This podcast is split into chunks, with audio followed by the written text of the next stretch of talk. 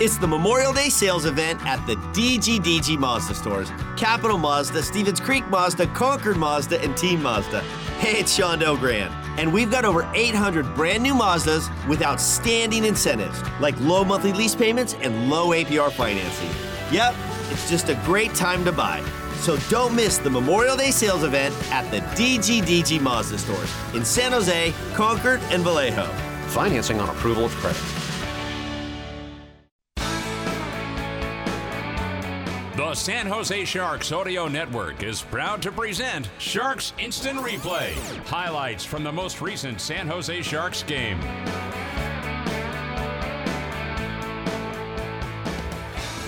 It's time for the instant replay of a 4 1 Anaheim Ducks win at SAP Center. That was played really intensely from the very start to the very finish, but it was a night in which not everything went well for the Sharks. Here's how it all happened tonight.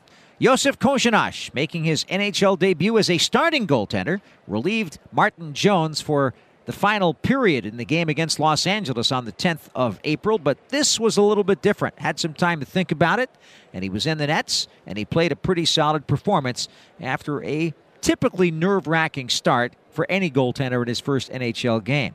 But things started to get better as there was a big scramble in front early in the first period, and Korenar was there. Left side of Stolarz. Ducks break out quickly. Here comes Rickard Rakell up the middle. Throws on the right wing side. Shoots. And it's off the goalpost. And it's on the goal line. Where is it? Scramble. Korenar trying to fall on it. Can't get it. And the Sharks will have to ice the puck. What a scramble in front of the Sharks net. Everybody floating into the crease as if they were trying to find a dollar bill that had fallen down on the ice. Well, somebody picked up the dollar bill out there. Korenar ended up staying in front of it and keeping the puck out of the net. And so that was a kind of a scramble that started to build his confidence a little bit, and the Sharks got confidence in him as well. Anthony Stolarz, who had that 46 save shutout just the other night, was solid again tonight. Here he is in the first period making a save on Rudolfs Balcers.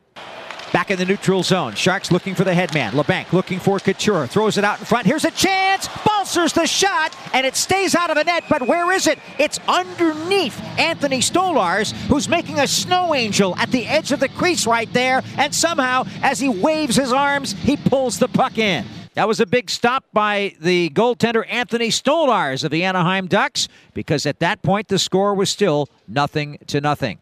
Shortly after that, Anaheim got an opportunity, a bit of a miscommunication in the Shark zone, and Anaheim pounced. And the Ducks able to just thwart the Sharks scoring thrust and get it back down the ice into the San Jose end. Here's trouble, play in front, Terry over to Getzlaf, he scores!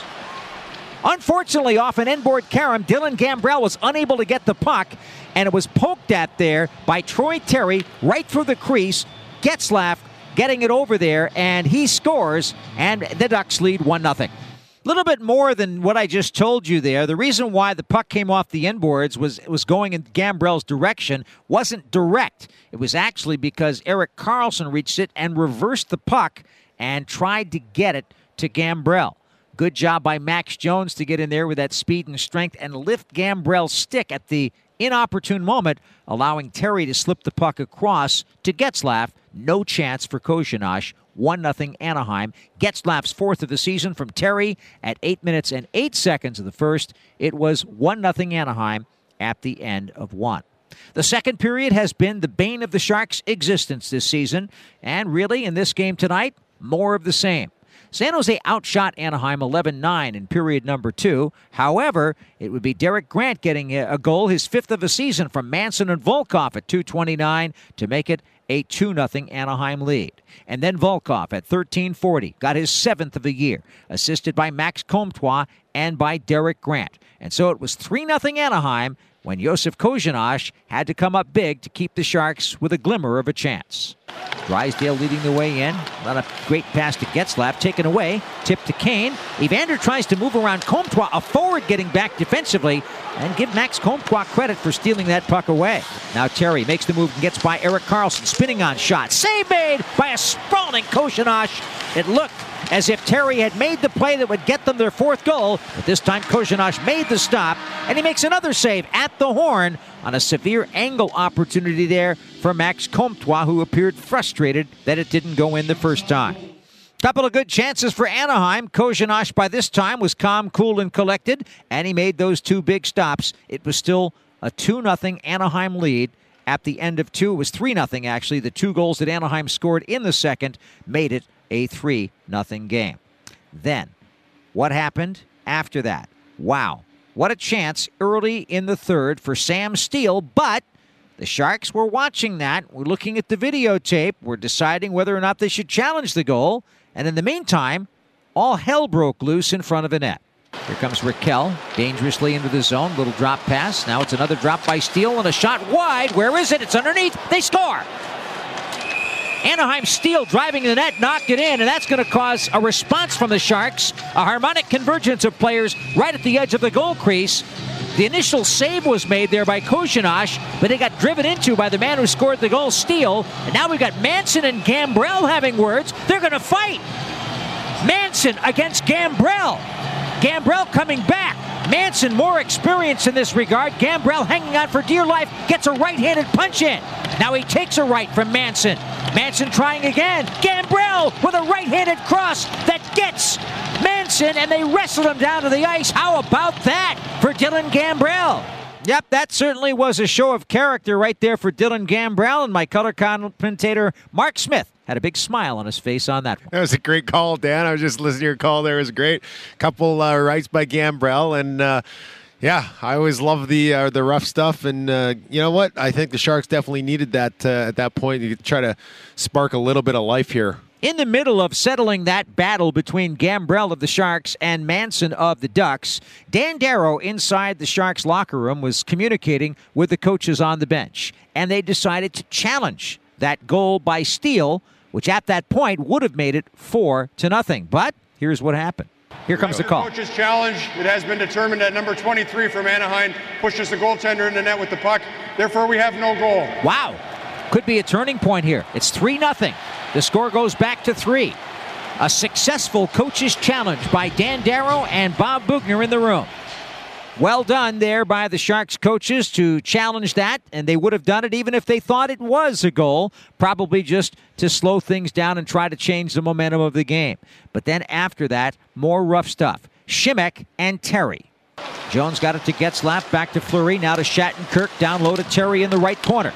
He's met there by the hard check from Simek, who gives him a left hand. Now he gives him a right hand. These guys might fight. They're going to drop the glove. Simek wants him, and he is really going after Terry. Terry never actually dropped the stick. Two hard rights by Simek, and down goes Terry.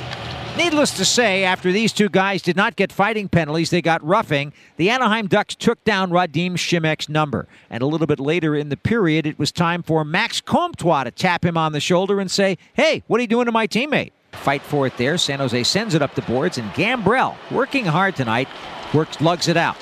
He picks up speed and moves down the left wing.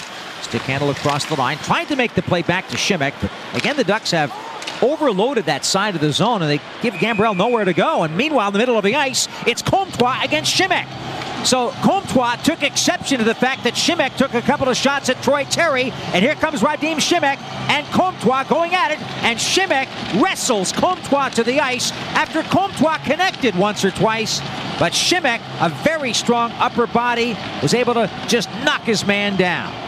Simek held up pretty well there against Comtois, not really erupting into massive uh, bombs thrown at each other, but a couple of jabs by Comtois, and then Simek again with that strong upper body wrestling Comtois down to the ice. So it was 3 0 Anaheim at this point, and time was ticking away on the Sharks. It finally came down to the final 2 minutes and 16 seconds of the contest, and finally, finally, the Sharks were able to crack the code of Anthony Stolarz with Erik Karlsson getting the Sharks' lone goal of the evening.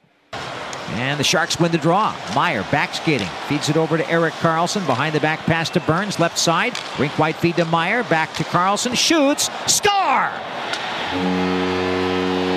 Erik Karlsson slips one by Anthony Stolarz.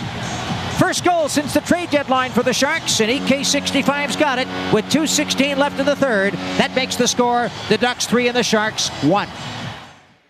That was the only goal the Sharks would get. Erik Karlsson's fifth of the season from Timo Meier and Brent Burns at 17:44 of the third period, making it a Ducks 3 to 1 lead. But Anaheim would get one last goal, and it was not an empty net goal. Josef Korenar was pulled for the extra attacker. Oh, yes, but uh, in a couple of chances, the Sharks were unable to score, and finally they were in a position where they had a stoppage of play. They had to put Korenar back in, and it would be Silfverberg tipping a shot from the point by Shattenkirk, and he would tip that shot up top against Korenar. No chance there at 1930. So Silfverberg gets his eighth of the season from Shattenkirk and Cam Fowler, and that wound up the scoring. Anaheim wins it by a 4 to 1 count.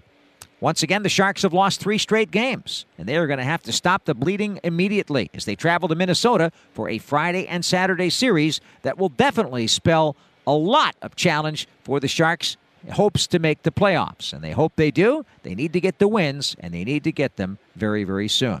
That's it for our Sharks Instant Replay. This has been a presentation of the San Jose Sharks Audio Network.